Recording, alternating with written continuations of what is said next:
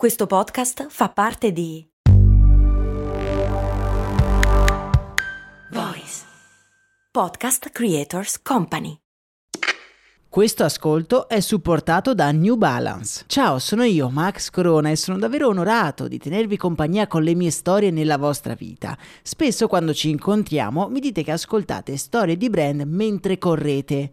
E una cosa che mi ha sempre stupito è considerare come la corsa unisca persone completamente diverse tra loro. C'è chi si sta allenando per la prossima maratona e chi è appena riuscito a completare i suoi primi 5 km. Anche io sono un corridore, non ho mai fatto una maratona, ma nelle mie lunghe giornate passate a scrivere questo podcast arriva un certo momento della giornata in cui sento il bisogno di uscire e correre, magari anche per poco, ma ne ho bisogno per alleggerire il cervello e sciacquare via una mente sempre affollata di pensieri. Per essere un corridore non serve fare la maratona, basta solo correre e l'unico modo giusto di correre è il tuo. Vai su newbalance.it slash it slash running per scoprire di più. Credo che per testare una vera amicizia, la prova finale sia giocare a risico. Max Corona, che sono sempre io, presenta Brandy. Brandy. Ogni settimana, dal lunedì al venerdì, un distillato di fatti curiosi dal magico mondo del marketing e del business in generale. Brandy, servire freddo. Brrr.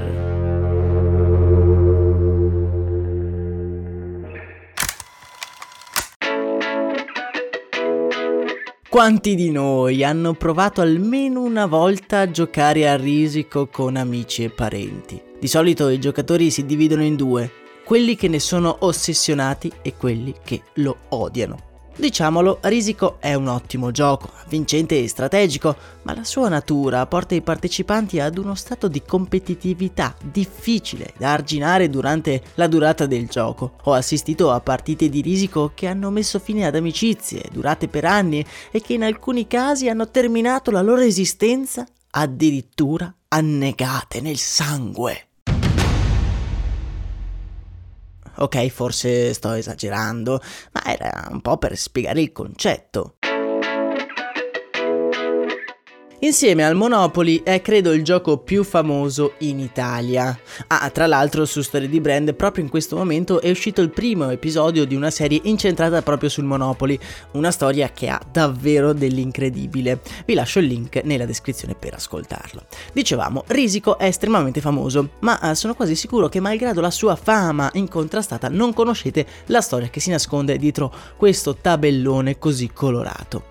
Che ci crediate oppure no, la nostra storia comincia in Francia verso la metà dello scorso secolo e il primo protagonista della nostra storia è niente meno che un famoso regista dell'epoca. Albert Lamoris, nato a Parigi nel 1922, diventa globalmente famoso grazie ai suoi cortometraggi per bambini, in particolare Le Ballon Rouge, il palloncino rosso, che gli vale la conquista della Palma d'Oro a Cannes e dell'Oscar come miglior sceneggiatura.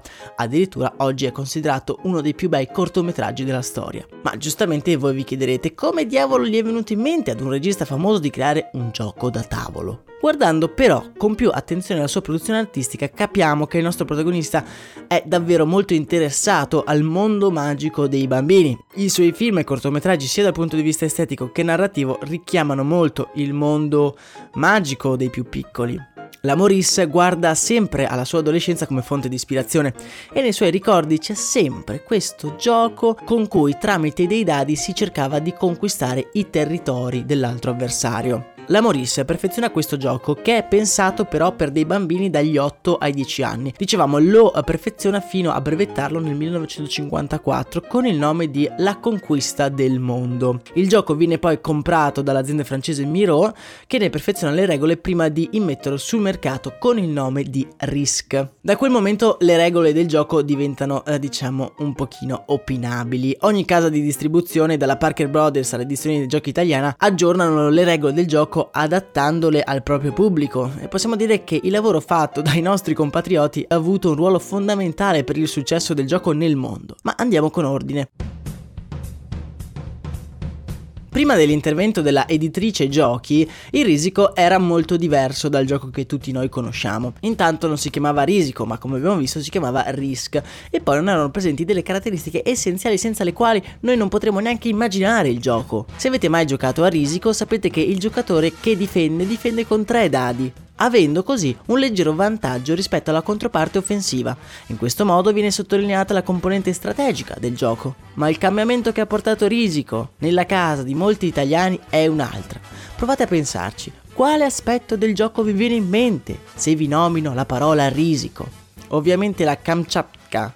Ma poi? I carrarmatini, esattamente, già prima della fine degli anni 60 il gioco non prevedeva la presenza dei carrarmatini, la cui funzione, è vero, è puramente estetica, ma a mio parere è essenziale per dare sia un'identità al gioco, sia anche ne aumenta la memorabilità. Provate a pensare ad un risico senza carrarmatini, non sarebbe risico. Sta di fatto che il risico che giochiamo noi in Italia è quindi diverso da quello che giocano in altri paesi, anche se negli ultimi anni la versione italiana di gran lunga la più apprezzata ha acquisito sempre più popolarità popolarità. Ma come ha fatto un gioco sulla guerra a diventare così famoso? Innanzitutto il colpo di genio è stato quello di ambientare il gioco ai giorni nostri e non in qualche altro periodo storico. Ovviamente ci sono anche delle altre versioni di Risico come quello ambientato dagli antichi romani o nel Medioevo, ma hanno avuto un successo decisamente inferiori. Oltretutto è un gioco semplice da spiegare e la giusta miscela di tattica e sorte generano come per magia una grande capacità di aggregazione. Il gioco poi punta il suo successo sui risvolti psicologici provenienti dall'intreccio naturale di alleanze che si crea durante il gioco. A differenza dello schema duello di molti giochi, come per esempio gli scacchi o la dama, su Risico si crea un modello relazionale molto instabile, tipico di ogni partita un modello che si può ritrovare anche in altri giochi come per esempio il Monopoly, solo che lì ci sono in ballo le ricchezze materiali, mentre su Risico il potere assoluto, il dominio del mondo. Sono comunque tutte e due cose decisamente irresistibili. È stimato che solo in Italia e in Germania siano state vendute oltre 50 milioni di copie di Risico, praticamente una copia ogni 2-3 persone e il gioco contende a Monopoly lo scettro del gioco più venduto, un Monopoly che però è il re indiscusso nel resto del mondo. La storia del risico da un punto di vista di business ci può insegnare come anche un piccolo particolare estetico può definire il successo o il fallimento di un prodotto. E inoltre a tutti quelli che stanno creando loro un proprio prodotto, Risico insegna di non soffermarsi sempre solo sugli aspetti tangibili, ma di analizzare anche l'impatto relazionale e psicologico dei prodotti che stanno disegnando mondo. E la prossima volta che giocherete a risico durante le vacanze di Natale, prestate attenzione a tutti questi aspetti e ricordatevi che tutto ha avuto inizio con un regista che voleva tornare bambino.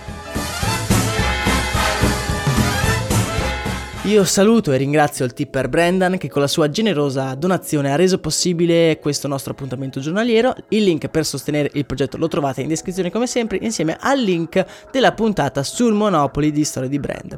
Noi ci risentiamo domani, un abbraccio da Max Corona.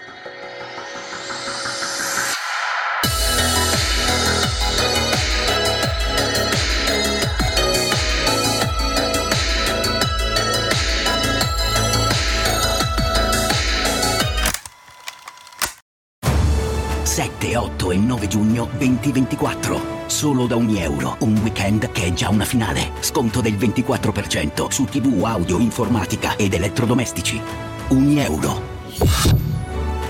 Spesa minima 299 euro solo con un Euro Club. Esclusioni in negozi online.